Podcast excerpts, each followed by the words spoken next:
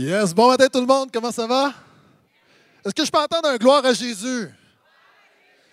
Hey, ce matin, on est vraiment, vraiment excités. On a quelqu'un à vous présenter, on a un prédicateur invité. Euh, le pasteur invité ce matin, c'est quelqu'un qui a été pendant plusieurs années pasteur des jeunes, pasteur de la jeunesse à l'Église Nouvelle-Vie. Euh, c'est quelqu'un qui a implanté une église il y a un an et demi, l'église La Chapelle dans le quartier Rosemont. Euh, en moyenne, sept cent cinquante personnes et une centaine de baptisés dans les, dans les dernières années et demie. Est-ce que je peux entendre un amen puis une main d'acclamation?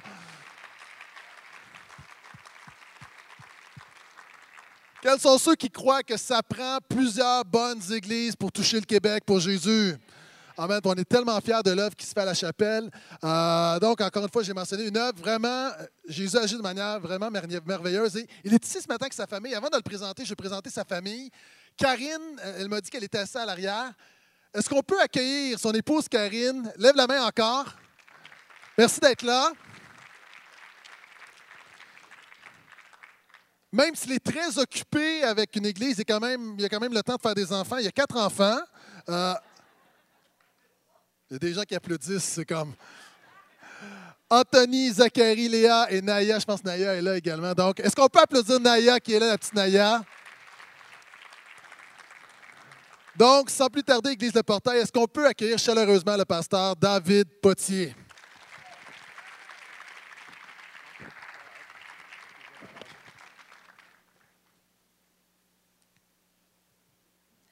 C'est malaisant, hein? Oui, là encore plus. Vous allez bien? Si ça va pas bien, vous êtes à bonne place. Bienvenue à l'Église. Merci, pasteur Gaëtan, pour l'invitation. Euh, je suis, je suis honoré d'être là. Euh, je vais vous parler ce matin du sujet « L'esprit de créativité et de vie ». L'esprit, le Saint-Esprit de créativité et de vie. Je ne sais pas si vous avez remarqué, mais en deux mille quatorze, la créativité s'est rendue une valeur, même dans certains milieux, s'est rendue une idole. Euh, mais la créativité, c'est une valeur. Euh, les organisations, les entreprises euh, organisent leur travail, les espaces de travail pour être plus créatifs.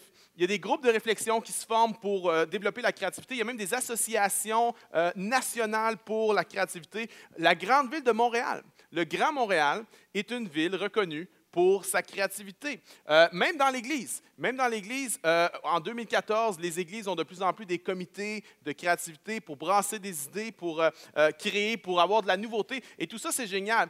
Et dans presque tous les milieux, on le voit, artistique, éducation, dans le communautaire, même en cuisine, la créativité, c'est une valeur aujourd'hui. Ceux qui font de la bonne cuisine ne sont pas aussi hot que ceux qui font de la bonne cuisine créative. Même en thérapie, savez-vous qu'il existe de la thérapie par la créativité? Il y a des psychologues qui pratiquent ça, la thérapie par la créativité. Partout, presque tout le monde parle de créativité. Et une des choses qui différencie l'être humain euh, des autres espèces vivantes, c'est notre capacité à créer. On a la capacité de créer. Le règne animal, il n'y a aucun animal qui a la capacité de créer quoi que ce soit. Tous les jets bleus chantent la même mélodie. Toutes les taupes creusent les mêmes trous. Si on en a dans votre jardin, vous savez de quoi je parle. Tous les chats, je ne sais pas ce que font les chats, tous les chiens, parce que j'aime pas les chats, tous les chiens font essentiellement la même affaire. Les animaux ont des instincts et on peut enseigner des choses aux animaux vraiment fascinantes. Tu peux apprendre à un chien à marcher sur ses deux pattes d'en avant seulement. Tu peux y apprendre ça, mais il ne l'a pas créé, il l'a appris. Seul l'être humain est capable de créer. Seul l'être humain a la capacité de créer, mais seul l'être humain a le besoin de créer. Ce n'est pas juste une capacité qu'on a, c'est un besoin. L'être humain, quand c'est toujours la même chose, à un moment donné, il y a quelque chose en lui qui se dessèche. Mais les animaux n'ont pas ça. Les animaux n'ont pas peur de la routine. J'ai jamais vu un castor qui dit « Là, les barrages, je suis plus capable. Aujourd'hui, je me recycle, je vais commencer à faire des ponts. Moi, c'est maintenant. C'est fini les barrages, je fais des ponts. » Non, jamais vu ça. Jamais vu un oiseau qui dit « Je suis tanné de chanter toujours la même affaire. » Les mêmes trois, quatre notes. C'est-tu ennuyeux? C'est-tu long? Aujourd'hui, là, je vais changer de tune. Non, on ne voit pas ça. Pourquoi? Parce que les animaux sont satisfaits dans leur routine. Ils n'ont pas le besoin ni la capacité de créer. Mais vous êtes-vous déjà demandé d'où ça nous vient, cette capacité-là de créer? La réponse, dans Genèse, chapitre un, verset un. Au commencement, Dieu. J'aimerais ça qu'on ait le temps, mais je sais que pasteur Gaëtan prêchait sur la Genèse. J'aime tellement ces trois mots-là, c'est, c'est, c'est tellement lourd, c'est tellement au, au commencement, Dieu. Dieu créa le ciel et la terre. La terre était informe et vide.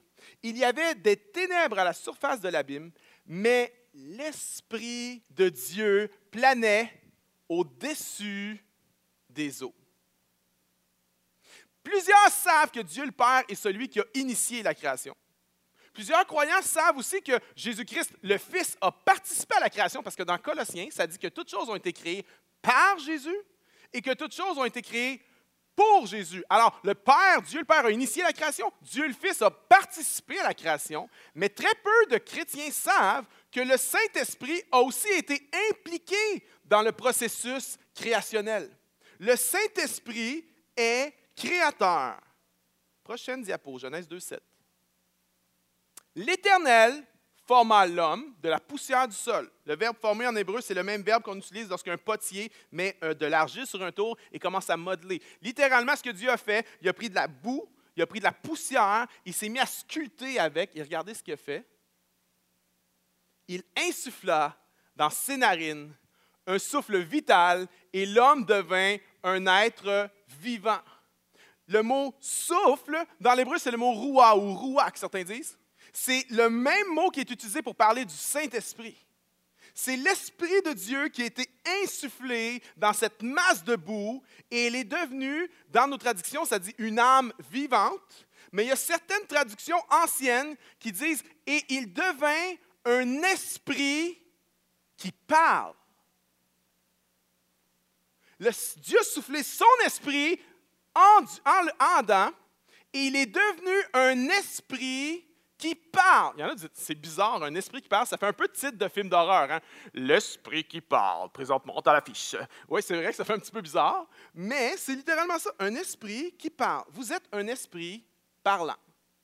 Je suis un esprit qui parle. Maintenant, qu'est-ce que ça implique, ça? Qu'est-ce que ça implique? Genèse un trois.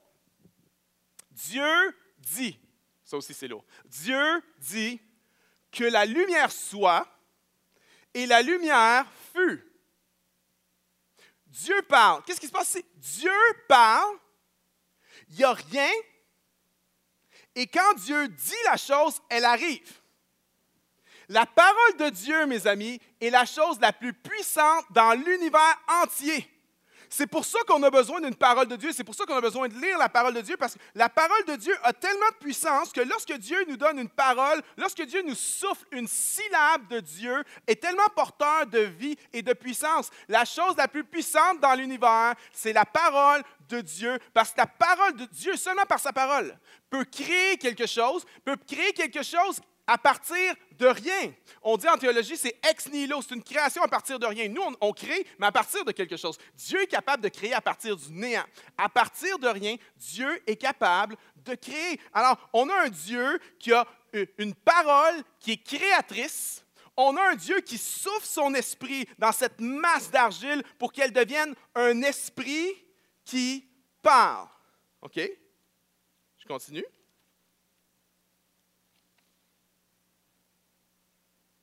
Dieu parle, ça crée quelque chose. Dieu crée un homme qui a la capacité de parler. Est-ce que ça se pourrait que cet homme qui a été créé par un Dieu qui parle, que lorsque cet homme parle, ça crée quelque chose? Est-ce que ça se pourrait que dans ta bouche, il y a quelque chose qui a été donné par Dieu, une autorité littéralement, qui a été déléguée par Dieu dans ta bouche, que quand tu parles, tu as la capacité de créer quelque chose. Je pense que oui. C'est pour ça que les proverbes nous disent que dans la langue, il y a le pouvoir de la vie et de la mort, parce que nos paroles sont porteuses de quelque chose de créateur. Ça peut être pour la mort, ça peut être pour la vie, mais tu peux créer quelque chose avec tes paroles. Alors attention à ce que nous disons, attention à ce que tu dis, parce que parfois, il y a des paroles qui sortent un petit peu trop vite, et puis ça sort, puis là, tu voudrais leur pogner au vol, puis tu voudrais leur rentrer en dedans, puis tu voudrais que jamais personne sache que tu as dit ça, mais tu l'as dit pareil. et ça amène la mort. Alors attention, on a une parole. Nous sommes des êtres, des esprits parlants. Nous sommes dotés de la capacité de créer par nos paroles. Prochaine diapo, Genèse deux dix-neuf. On va quelque part avec ça. L'Éternel Dieu forma du sol tous les animaux des champs et tous les animaux du ciel. Il les fit venir vers l'homme pour voir comment il les appellerait. Le Dieu qui crée toutes choses par sa parole a créé un esprit qui parle, qui il lui a donné la capacité de créer par ses paroles. Puis là, Dieu dit, je vais tester ma nouvelle invention. Adam, viens ici, Adam. Viens oui, Seigneur. Adam, viens ici, je vais t'essayer. Je vais essayer mon prototype, je vais essayer mon invention. Dieu dit à Adam, tu vas nommer les animaux. Puis là, Dieu fait défiler tous les animaux de la création. Il dit, Adam, tu vas les nommer. Et ce que Adam dit d'eux, c'est ce qu'ils sont. Alors nous, on est là, on lit ces versets-là, oui, blablabla. On, on, on les a tellement lus, si tu es chrétien depuis longtemps, on ne réalise pas. Dieu dit, « OK, Adam, je vais mettre une autorité dans ta bouche qui est tellement puissante que ce que tu vas dire de ces animaux-là, c'est ce qu'ils sont. » Wow!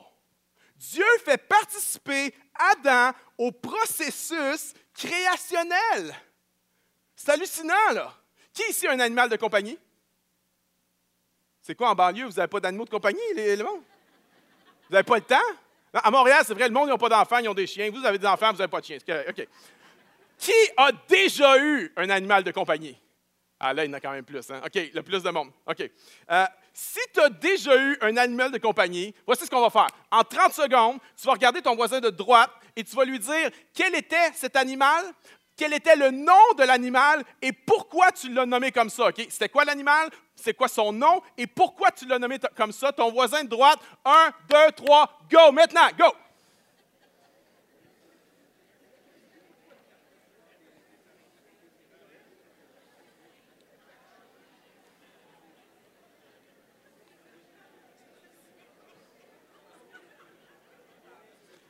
Si tu n'as pas de voisin à droite, vas-y avec le voisin de gauche, OK?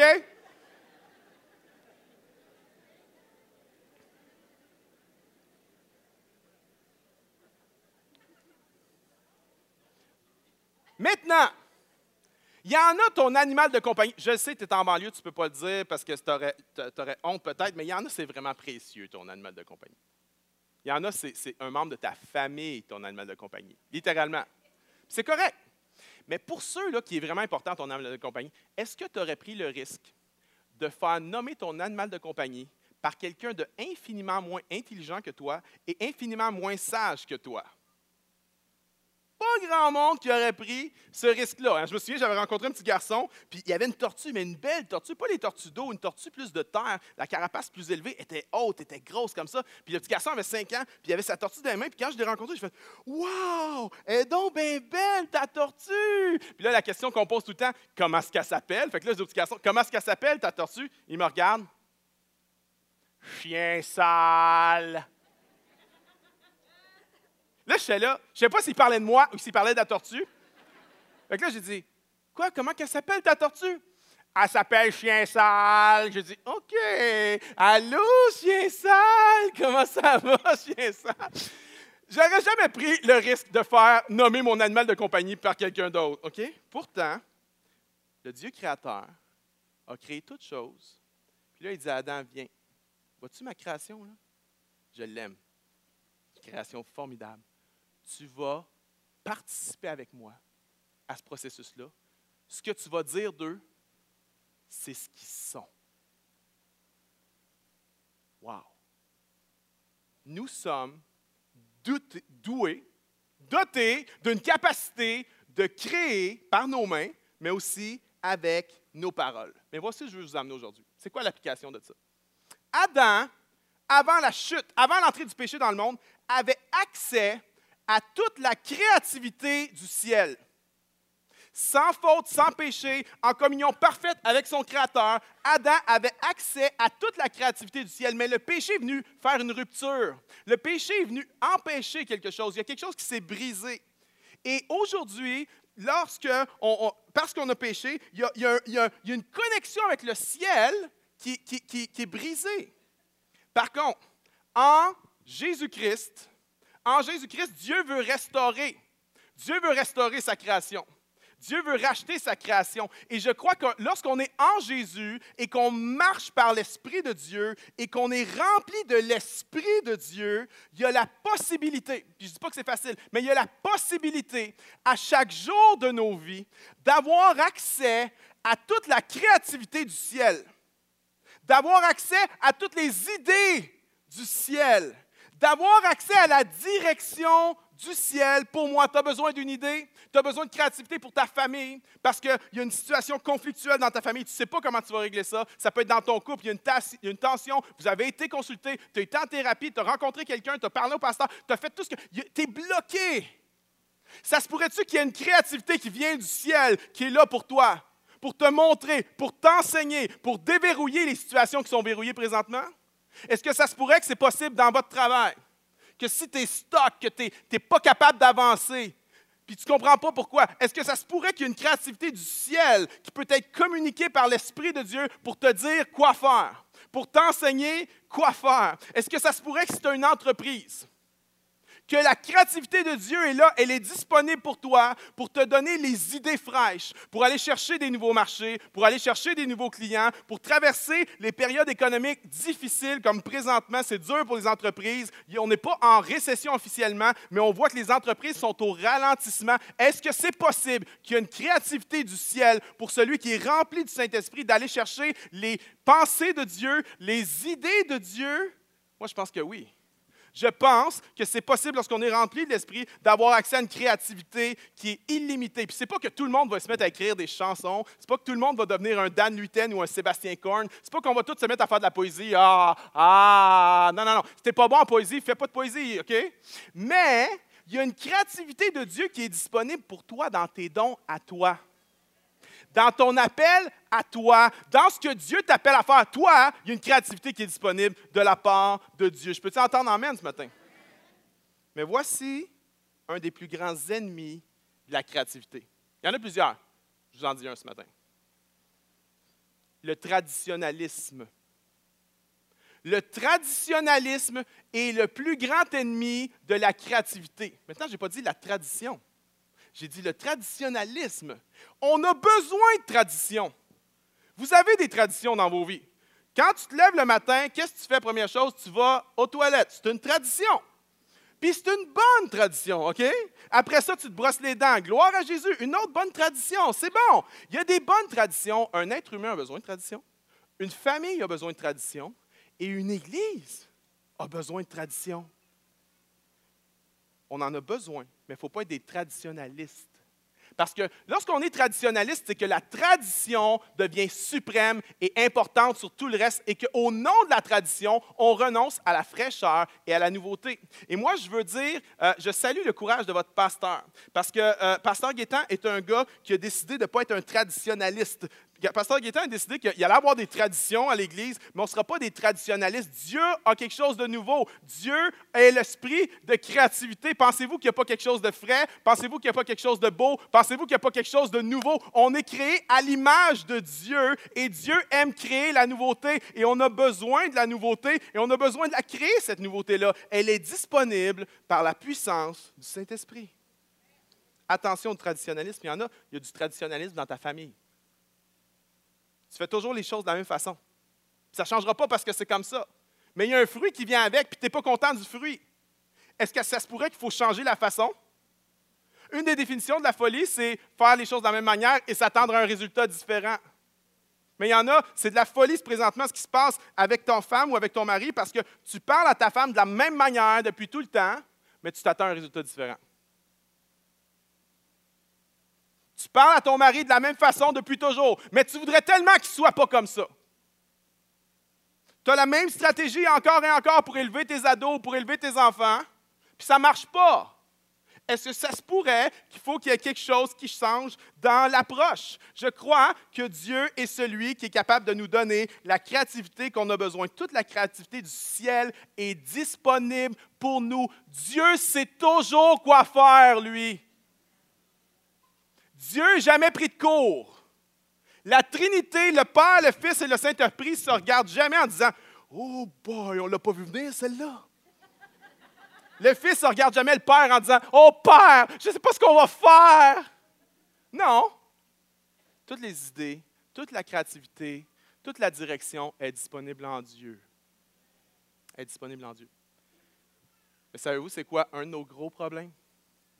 Parce que si je posais la question ici, là, qui veut connaître les idées de Dieu? Qui veut connaître la direction de Dieu? Qui veut savoir la prochaine étape de Dieu pour sa vie? Qui cherche la, la volonté de Dieu? Tout le monde lèverait la main. Tout le monde. Celui qui ne lève pas la main, c'est juste parce qu'il est gêné de la lever. Okay? Tout le monde lèverait la main.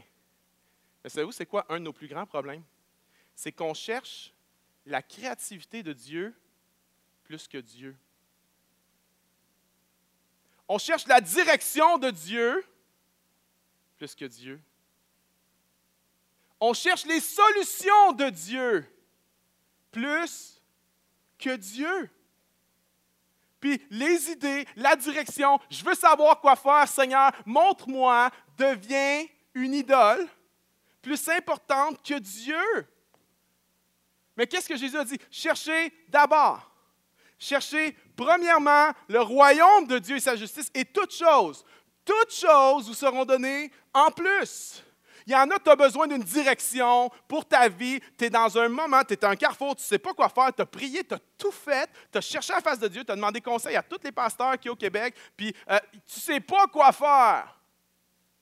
Est-ce que ça se pourrait que tu cherches la direction de Dieu plus que le Dieu qui donne la direction? Est-ce que ça se pourrait que tu cherches la créativité de Dieu? Montre-moi quoi faire, Seigneur, je ne veux pas me planter, plus que Dieu lui-même. C'est fou comment j'ai réalisé avec les années que je peux être bloqué pendant des semaines et des mois parce que je ne sais pas quoi faire, parce que j'ai quatre portes devant moi, je ne sais pas laquelle prendre, ou parce qu'il n'y a aucune porte, puis je dis, Seigneur, ouvre une porte, puis je ne vois rien. C'est fou comment j'ai réalisé que je peux être bloqué dans ma marche avec Dieu parce que je cherche la direction, je cherche la direction, puis toute ma vie de prière vient centrer sur le fait que je cherche la direction, je cherche la direction, je ne cherche plus Dieu. Je ne cherche plus Dieu, je cherche la direction de Dieu. Dieu devient mon coach. Dieu devient mon copilote. Dieu devient, « Hey, hey, arrange-toi que ça aille bien ma vie, Dieu. » Mais j'ai remarqué que lorsque j'arrête de chercher la direction ou les idées de Dieu, puis que je me mets à chercher Dieu, peu importe. Dieu, no matter what. N'importe, peu importe. Quand je me mets à chercher Dieu, c'est souvent là que les réponses viennent. Quand j'arrête de chercher la direction de Dieu, puis que je me mets à chercher Dieu, puis je dis, regarde, Dieu, là, c'est toi, peu importe la direction, correct. C'est là que la direction vient. Parce que des fois, Dieu, il attend juste que nos petites idoles de direction meurent avant de nous donner une direction. Pas qu'on a se planter la face dans le mur. Je vais continuer tout seul. Job trente-deux. Job trente-deux. Éliou, fils de Barakéel, de Bouz. Bouz. Quand j'ai lu ça, j'étais là, Bouz, c'est-tu son grand-père? C'est-tu son père? C'est quoi? En fait, c'est la localité, OK? Il venait de Bouz. Il y en a qui venaient de la Beauce, bien lui, il venait de Bouz. Bouz prit donc la parole et dit, Éliou, revendique le droit à la parole, moi, je suis jeune. Vous, vous êtes âgé. C'était un jeune homme et euh, les amis de Job qui étaient plus âgés que lui avaient donné toute leur opinion à Job, puis leur direction, puis toutes leurs idées, puis blablabla. Puis lui, il dit, moi, je ne parlais pas. Je ne parlais pas parce que vous êtes plus âgé que moi. Ensuite, regardez. C'est pourquoi j'ai eu peur et j'ai craint de vous exposer ce que je sais. Vous aviez, vous aviez de l'air tellement plus sage que moi par votre âge, par votre expérience. Je n'ai pas osé parler, mais je me disais, ceux qui ont un âge avancé sauront parler. L'expérience de l'âge fera connaître la sagesse, non? Me semble? Me semble? Mais, en réalité, en l'homme, c'est l'esprit, l'inspiration du Tout-Puissant qui lui donne l'intelligence. On peut chercher la direction partout, mes amis. Puis il y en a, tu es orgueilleux, tu ne demandes pas de conseil à personne. Tu vas semer, tu vas semer de l'orgueil, tu vas récolter l'orgueil. Tu es entêté, tu es orgueilleux, tu ne demandes pas de conseil à personne, tu vas avoir le chaos. Tu vas semer le chaos dans ta vie. C'est un principe biblique de demander conseil. Mais la majorité d'entre nous, ce n'est pas qu'on ne demande pas conseil, c'est qu'on s'appuie sur le conseil des hommes. On se, on se, et on est paralysé si on n'a pas le conseil des hommes parce qu'on ne sait pas quoi faire. J'aimerais dire au-delà du conseil de tous les hommes, même les plus sages dans ce monde, il y a une intelligence, il y a une sagesse qui vient du Dieu Tout-Puissant que personne d'autre peut vous donner. Je peux-tu entendre « Amen » à l'Église Le Portail un matin? Peux-tu applaudir le Seigneur?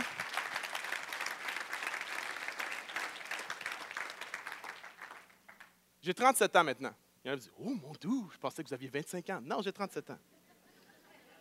Je suis marié depuis dix-sept ans. Alors, si j'avais vingt-cinq ans, je me serais marié à onze ans, ce qui serait vraiment pas une bonne chose. Mais euh, j'ai appris, j'apprends. Non, j'apprends. Je n'ai pas appris, malheureusement. Je suis, je suis têtu. J'ai appris et j'apprends que souvent, on n'a pas de réponse. Puis le problème avec nous, les pasteurs, c'est que vous venez tous nous voir pour savoir quoi faire. Mais on ne sait pas quoi faire. Non, mais on se dit-tu, on ne sait pas. On ne sait pas quoi faire. Et les gens viennent nous voir avec des situations, c'est fou. Et, et, et, et la vie moderne, c'est des problèmes complexes. Puis une des tentations qu'on a, c'est d'amener des solutions simplistes à des problèmes complexes. Vous savez quoi? Dans l'Église, on est les champions de ça. Puis souvent, les gens qui ne sont pas chrétiens, c'est une des affaires qui les horripile de nous autres. C'est qu'on arrive avec des petites réponses simplistes à des problèmes bien, bien, bien, bien, bien complexes. Puis, euh, les gens viennent me voir.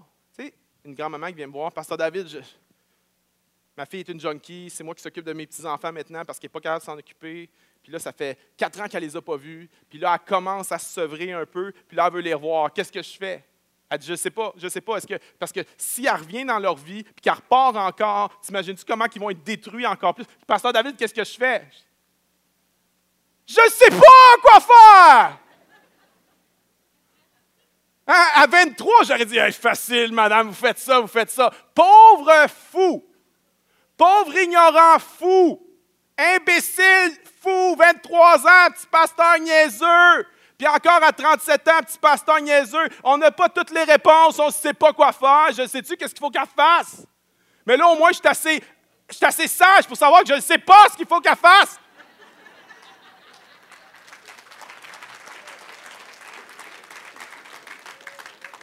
Fait qu'est-ce que vous voulez que je dise? On, on va prier. On va prier. Il y a un, moi, je ne sais pas, mais il y a un Dieu qui a toute la créativité du ciel. Puis qui peut vous communiquer quoi faire, madame. Lui, il va vous le dire quoi faire. Vous allez sentir dans vos tripes quoi faire. Il y a un Dieu qui se révèle à des êtres humains encore aujourd'hui. Imaginez cette, cette, euh, cette femme qui vient me voir l'autre fois et dit, « Pasteur, mon, mon fils a dix-huit ans, puis elle dit, il n'est pas chrétien, il ne veut pas venir à l'église. » Elle dit, il y a, il y a plusieurs maladies mentales. Puis elle dit, il me frappe, puis il est violent avec moi. Puis là, il faut, faut que je décide si je le mets dehors ou je ne le mets pas dehors. Mais il n'est pas autonome. Si je le mets dehors, je ne sais pas ce qui va avec lui. Qu'est-ce que je fais? Je ne sais pas quoi faire. Mais je dis, madame, on va prier, on va prier. OK, venez, on prie. Seigneur, révèle-toi à cette femme. Révèle-toi à elle. Moi. Seigneur, je ne sais pas quoi lui dire. Mais toi, tu sais quoi faire. Montre-lui. Mets-lui à cœur. Mets-lui dans son esprit l'idée, la conviction, la créativité nécessaire. Nos problèmes sont complexes. La vie est complexe. Puis on n'a pas besoin de réponses simplistes. On a besoin d'être connecté avec le Dieu de l'univers qui a créé toutes choses, que pour lui, c'est pas compliqué de savoir quoi faire. Puis je crois qu'il y a un Dieu qui veut nous révéler bien plus que ce qu'on veut. Tu sais, souvent on est là, « Seigneur, montre-moi! » Moi, je crois que Dieu veut nous révéler beaucoup plus que ce qu'on veut. Puis je crois que si on était beaucoup plus malléable et obéissant, on pourrait beaucoup plus entendre la voix de Dieu. Je pense que bien souvent, là, entre vous et moi, là, Dieu nous l'a dit ce qu'on, ce qu'on doit faire, mais on n'aime pas la réponse. Fait qu'on fait comme s'il ne nous avait rien dit. Seigneur, montre-moi quoi faire, je ne sais pas quoi faire. C'est quoi la prochaine étape, Seigneur? Seigneur dit, tu fais dix fois, je t'en parle. Ouais, mais Seigneur, ma carrière, qu'est-ce que je vais faire? Hey, ce péché-là, ça fait dix fois, je t'en parle, laisse faire ta carrière, c'est ça que je veux délire dans ta vie. Je ne dis pas de lâcher l'école, là. Mais je vous dis que Dieu a des priorités. Bien souvent, là, Dieu nous donne une direction, mais c'est nous qui résistons. Mais j'ai appris que lorsqu'on cherche Dieu, plus que tout, il y a une créativité, il y a des solutions, puis il y a une direction qui vient de Dieu.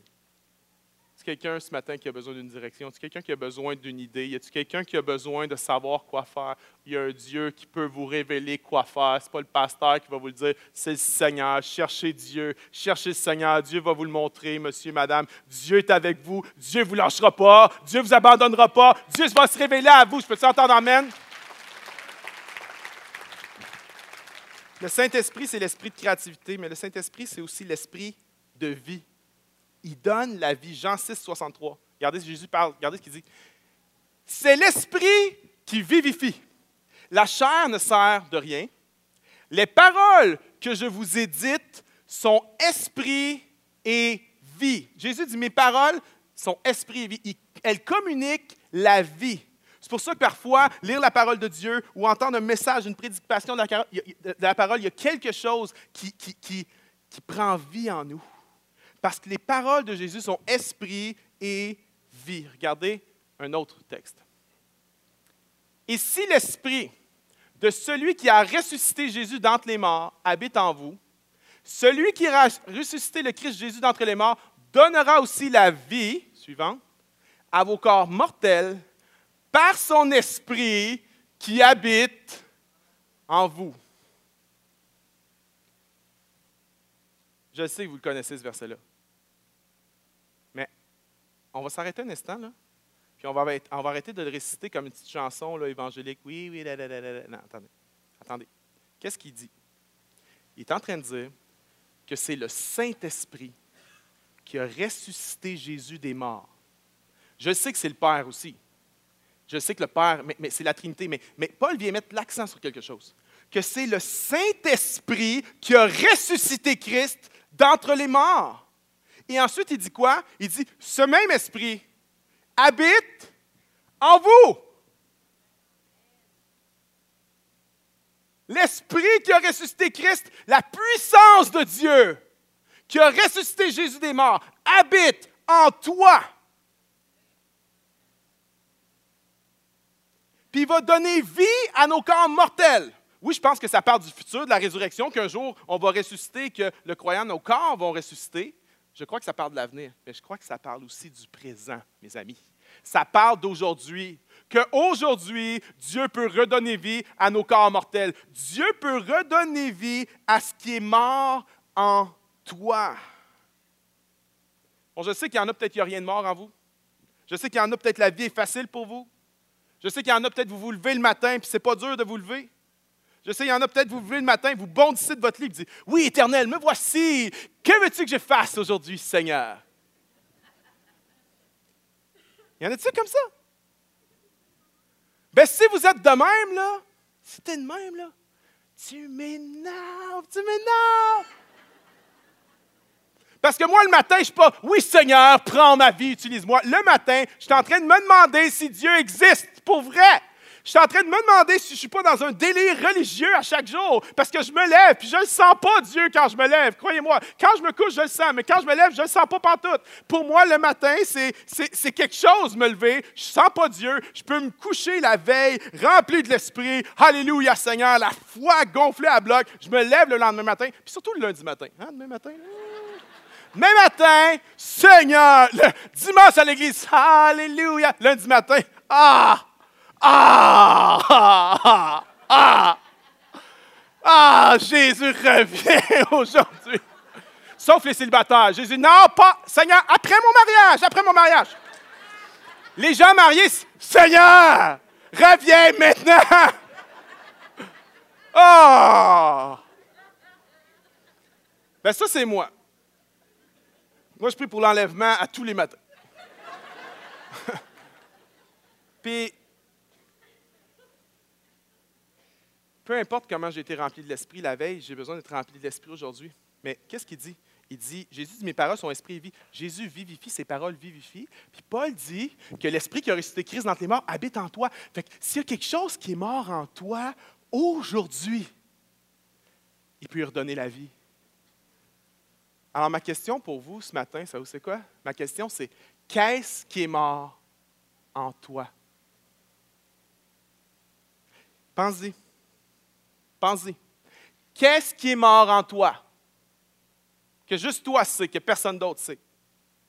Qu'est-ce qui est mort en toi? Albert Schweitzer dit ceci. La plus grande tragédie de la vie est ce qui meurt dans un homme alors qu'il est encore vivant. Qu'est-ce qui est mort en vous, madame? Qu'est-ce qui est mort en vous, monsieur? Qu'est-ce qui est mort en toi? Est-ce que c'est tes rêves? Est-ce que c'est une promesse? Est-ce que c'est ta vie de prière? Peut-être que c'est ton ministère. Tu as servi Dieu pendant longtemps. Puis pour X, Y ou Z raison, tu n'es plus dans le service pour le Seigneur, puis tu te demandes si c'est mort. Peut-être que tu n'as même plus le désir de servir Dieu. Ou peut-être que tu l'as encore. Qu'est-ce qui est mort en toi? Est-ce que c'est ton amour? Ton amour pour Dieu? Ton amour pour ton mari? Ton amour pour ta femme? Ton amour pour tes ennemis? Pas facile celle-là, hein? Elle meurt facilement, cet amour-là. L'amour des ennemis, là. Ouais, ouais, ça fait pas long, ça. Hein? C'est comme, ça a besoin de renouvellement par l'Esprit de Dieu. Hein? Qu'est-ce qui est mort en vous? Qu'est-ce qui est mort en toi? Ton témoignage? Ton désir de sainteté? Avant, tu voulais te sanctifier. Puis quand tu tombais, tu criais à Dieu pour qu'il te relève. Mais là, quand tu tombes, tu restes au tapis, puis ça ne te dérange même plus. Tu manges de la poussière, puis ça ne te touche même plus.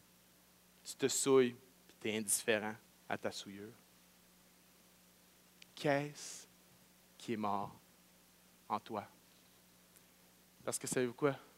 Peu importe ce qui est mort, peu importe ce qui est mort en toi, l'Esprit qui a ressuscité Christ d'entre les morts peut redonner vie à ce qui est mort en toi. Ce qu'aucun homme peut faire, Dieu peut le faire. Je vais terminer avec une histoire, une expérience de vie. Euh, vous savez, moi, j'ai, j'ai quelques dons spirituels. Je n'ai pas beaucoup, mais j'ai le don, j'ai le don d'enseigner, j'ai le don de diriger un peu. Et un des dons spirituels que ma femme et moi partagent, euh, on l'a commun, ce don-là, c'est le don de faire mourir les plantes. Euh... Nous, là, si tu pars en Floride une semaine, confie-nous pas ta plante, parce que tu peux être sûr que ta plante, elle va être morte quand tu vas revenir, puis ta plante va se retrouver au ciel avec Jésus. C'est sûr, sûr, sûr. Nous, écoute, les plantes, ça ne marche pas chez nous. On a beau tout faire, on les tue, les plantes. On les tue, on, a, on essaie de s'en occuper, mais ça ne marche pas. Je me souviens, un de mes amis m'avait offert un cerisier de Jérusalem. Il y en a peut-être, vous connaissez ça. C'est une, un petit arbre. Un petit bonsaï, puis ce, cet arbre-là, il porte du fruit. Puis quand il me l'avait donné, il y avait des belles cerises orangées, rouges dedans. Euh, une belle plante. Puis moi, je le savais. Il me donne ça. Il disait, hey, David, tiens, je te donne ça. Puis lui, il était tout content. Je me donnais ça. Moi, j'étais là, si tu savais, mon homme, si tu savais. Oh non! Il me donne ce truc-là. Puis moi et ma femme, on essaie vraiment, on essaie vraiment de prendre soin de la plante. Mais euh, ce qui devait arriver, arriva. Euh, la plante s'est mise à dépérir, mais radicale. Euh, elle a commencé par, les, les fruits ont flétri, les fruits ont tombé, sauf un petit qui était resté accroché de tout le temps, que je n'ai jamais compris pourquoi il ne voulait pas tomber. Euh, les feuilles ont flétri, les feuilles ont tombé, puis il a développé une espèce de moisissure à la base du tronc de mon arbre. C'était, ah, c'était répugnant. Euh, mon arbre est en train de mourir. Puis j'ai tout fait. Je vous dis, là, j'ai vraiment essayé. Euh, j'ai essayé de l'arroser plus. Il y en a qui disent, non, fais pas ça, cerisier de Jérusalem, il ne faut pas t'arroser ça longtemps. Souvent, ben c'est ça. Euh, j'ai essayé de l'arroser plus, j'ai essayé de l'arroser moins, j'ai essayé de mettre des vitamines, pas de vitamines, j'essaie tout. Il n'y a rien. Il n'y a rien qui marche. À un moment donné, je suis tanné, je suis sûr qu'il est mort. Fait que là, je dis à ma femme, en tout cas, cet arbre-là, il est mort, c'est fini, je vais le mettre aux poubelles. Je pogne l'arbre, puis là, je rouvre le sac de poubelle, puis j'arrive pour le mettre dedans. Puis là, je fais, ah. D'un coup, qui n'est pas mort. Je ne voudrais quand même pas avoir sa mort sur la conscience. J'ai déjà assez de meurtres de plantes dans ma vie, il ne faut pas que j'en ajoute un de plus. Fait que je dis, bah, OK, je. Regarde, d'un coup, il n'est pas mort. Je l'ai pris, je l'ai mis sur la table de salon, je l'ai oublié. Je l'ai oublié, puis les semaines ont passé, puis j'ai, j'ai, je l'ai tellement oublié que je ne pourrais même pas vous dire euh, combien de temps qui s'est passé entre ces deux, euh, ces deux euh, vignettes-là. Mais je me souviens qu'un matin, ma femme est au travail, je me réveille, puis moi, je porte des lunettes, hein, fait que euh, quand je n'ai pas mes lunettes, je ne vois rien. Puis là, je, je regarde l'arbre, puis je suis comme, ah, c'est bizarre. Je mets mes lunettes, je fais, wow, mon arbre était en fleurs. Mon arbre n'était pas mort, pensais qu'il était mort. Mais il n'était pas mort. Il y en a, c'est toi, cet arbre-là. Tu penses que c'est mort. Tu penses que c'est fini. Tu penses qu'il n'y a plus rien à faire. Tu as cherché la solution partout, puis il ne semble pas y avoir de solution. Mais le Dieu, l'Esprit qui a ressuscité Christ d'entre les morts, est capable de redonner vie à ce qui est mort en toi. Il peut le faire. Il est capable de le faire. Savez-vous que Jacob a pleuré pendant des années sur son fils Joseph, pensant qu'il était mort? Il a pleuré sa vie sur son fils en pensant qu'il était mort. Mais son fils n'était pas mort. Puis il y en a, ça fait des années que tu pleures sur quelque chose. Tu as tellement pleuré là-dessus que tu n'as même plus de larmes. Tu as juste la tristesse intérieure qui va avec les larmes, mais tes yeux sont secs parce que tu as trop pleuré là-dessus. Puis c'est pas tout le monde, mais ici, ce matin, il y a quelques personnes qui ont besoin d'entendre ceci. C'est pas mort. C'est pas mort. Dieu n'a pas dit son dernier mot. Le Seigneur n'a pas dit son dernier mot.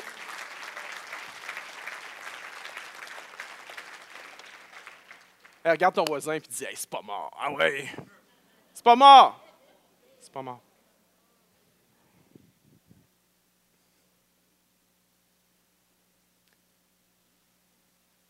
Voici ce qu'on va faire. Tu vas te parler un petit peu, OK? Le roi David faisait ça, il parlait à son âme.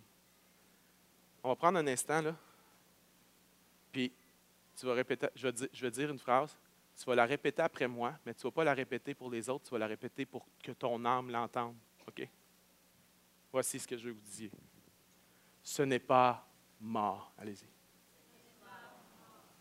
Dites-le pour votre âme encore. Ce n'est pas mort. Ce n'est pas mort. C'est pas mort. Dis à ton âme, c'est pas mort. Dis, dis, dis, dis à l'ennemi, vous savez, l'ennemi, on peut y parler. Dis à l'ennemi, c'est pas mort. On monte le ton. Quand on, on, on se parle doucement, nous. Mais quand on parle à l'ennemi, il... c'est pas mort! Tu dis à ton âme, c'est pas mort, c'est pas mort. Mon âme.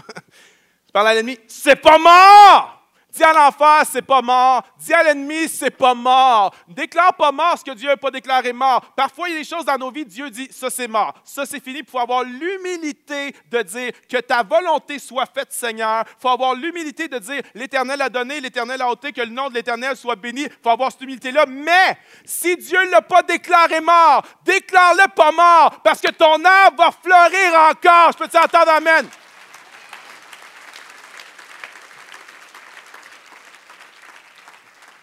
Est-ce qu'on peut se lever ce matin? Levons-nous ensemble. Levons-nous ensemble devant le Seigneur. Levons-nous devant le Seigneur. Et... est-ce qu'on peut lever nos mains? Si tu es à l'aise, si tu n'es pas à l'aise, c'est correct. Ceux qui sont à l'aise, levons nos mains devant le Seigneur.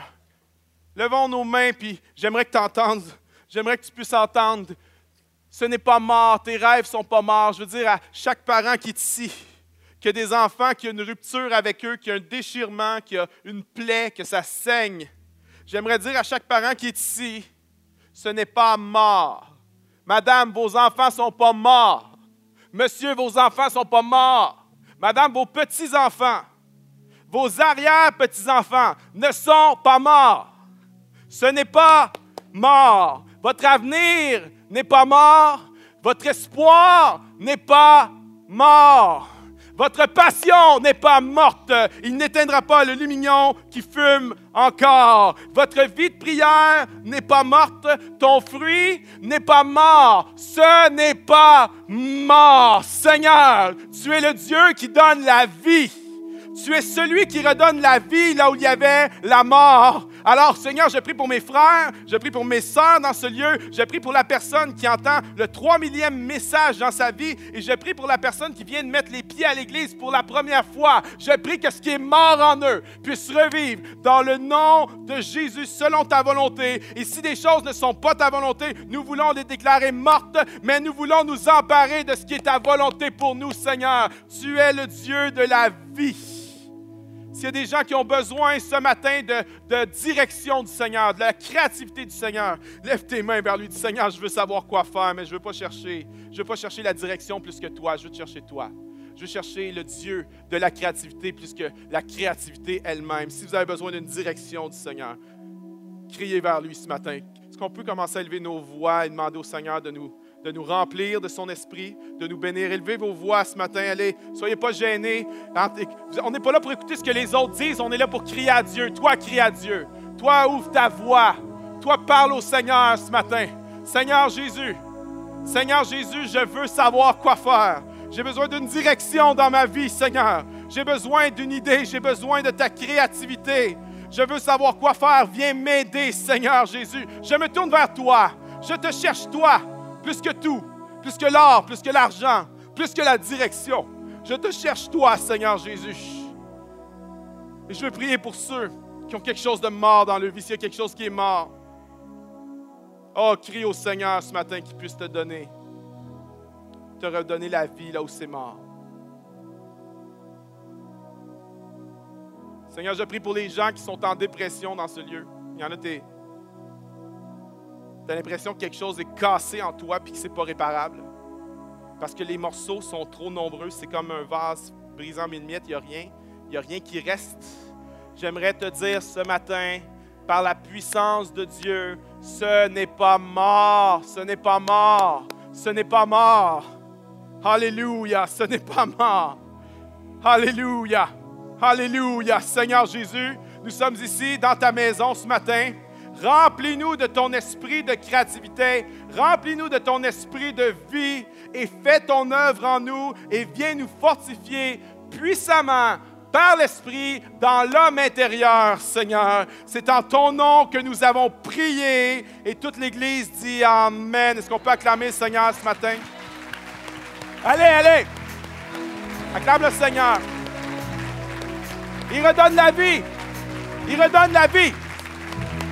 Amen. Alors qu'on chante, approche-toi du Dieu vivant, approche-toi du Dieu qui peut te donner la créativité et la vie au nom de Jésus.